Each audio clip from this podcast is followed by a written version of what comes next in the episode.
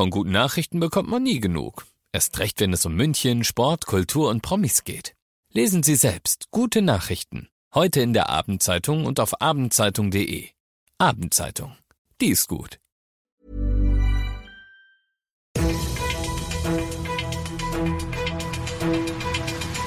95 5 Charivari, das München Briefing, Münchens erster Nachrichtenpodcast. Mit Christoph Kreis und diesen Themen. Drei Tage nach dem S-Bahn-Unglück in Schäftlarn wird menschliches Versagen immer wahrscheinlicher und die Stadt stellt das offizielle Wiesenplakat 2022 vor. Schön, dass du bei dieser neuen Ausgabe wieder reinhörst. Ich erzähle dir in diesem Nachrichtenpodcast, der jeden Tag innerhalb von fünf Minuten alles, was in München heute wichtig war. Das gibt's dann jederzeit und überall, wo es Podcasts gibt und immer um 17 und 18 Uhr im Radio. Seit drei Tagen wird jetzt schon spekuliert, wie kam es zu dem Frontalcrash zweier S-Bahnen bei Schäftlarn, bei dem ein Mensch getötet und über 40 weitere mehr oder weniger schwer verletzt wurden. Heute haben Münchner Polizei und Staatsanwaltschaft endlich Antworten geliefert, soweit sie es denn schon konnten. Der Chef der Münchner Verkehrspolizei Stefan Küpper sagt, nach derzeitigem Ermittlungsstand ist es wohl so, dass ein Rotlicht gezeigt wurde.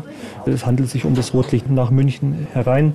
Das ist aber im Moment einer der wenigen Anhaltspunkte in der Richtung. Also wir haben natürlich sehr viele Hinweise, die werten wir jetzt alle aus. Dann muss man sehen, was am Ende des Tages rauskommt. Dieses rote Warnsignal, das könnte ein technischer Defekt gewesen sein. Es könnte sein, dass einer der Lokführer, ein 54-Jähriger, es überfahren hat. Oder es könnte beides sein. Die Sprecherin der Staatsanwaltschaft Anne Leiding sagt deshalb, es ist einfach noch zu früh, das zu sagen. Und es ist im Rahmen von Ermittlungen auch falsch, sich jetzt schon festzulegen. Ich weiß, Geduld ist eine unterschätzte Tugend. Ähm, aber da muss ich einfach jetzt um Vertrauen in unsere Ermittlungsarbeit äh, bitten und einfach auch um Ihre Geduld. Die Menge der bei dem Unfall sichergestellten Daten, die gleicht in etwa der, die bei einem Flugzeugabsturz auch angefallen wäre. Ich mache den Ermittlern deshalb keinen Vorwurf, dass das Zeit braucht. Im Gegenteil, es wäre ja fatal, wenn sie das nicht gründlich machen würden. Die Staatsanwaltschaft hat den, den aus München kommenden Zug lenkenden und schwer verletzt im Krankenhaus liegenden Lokführer inzwischen vernehmen können. Sie führt ihn als Beschuldigten. Und auch wenn das erstmal noch nichts, ich betone nichts heißen muss, ins Reich des Konjunktivs begeben wir uns trotzdem mal. Wenn der Unfall auf menschliches Handeln zurückzuführen wäre, ist für uns jetzt die Frage, was könnte dann an Straftaten möglicherweise erfüllt sein. Natürlich kommt dabei in Betracht die äh, fahrlässige Tötung eines Menschen und die ähm, fahrlässige Körperverletzung zahlreicher Opfer. Dann gibt es auch noch ähm, zum Beispiel die Gefährdung des Bahnverkehrs. Aber wie gesagt, diese rechtliche Würdigung, die kann eben erst am Ende erfolgen, nämlich dann, wenn wir wissen, was tatsächlich geschehen ist. Und bis es soweit ist, werde ich mich und sollte sich jeder mit Vorverurteilungen zurückhalten.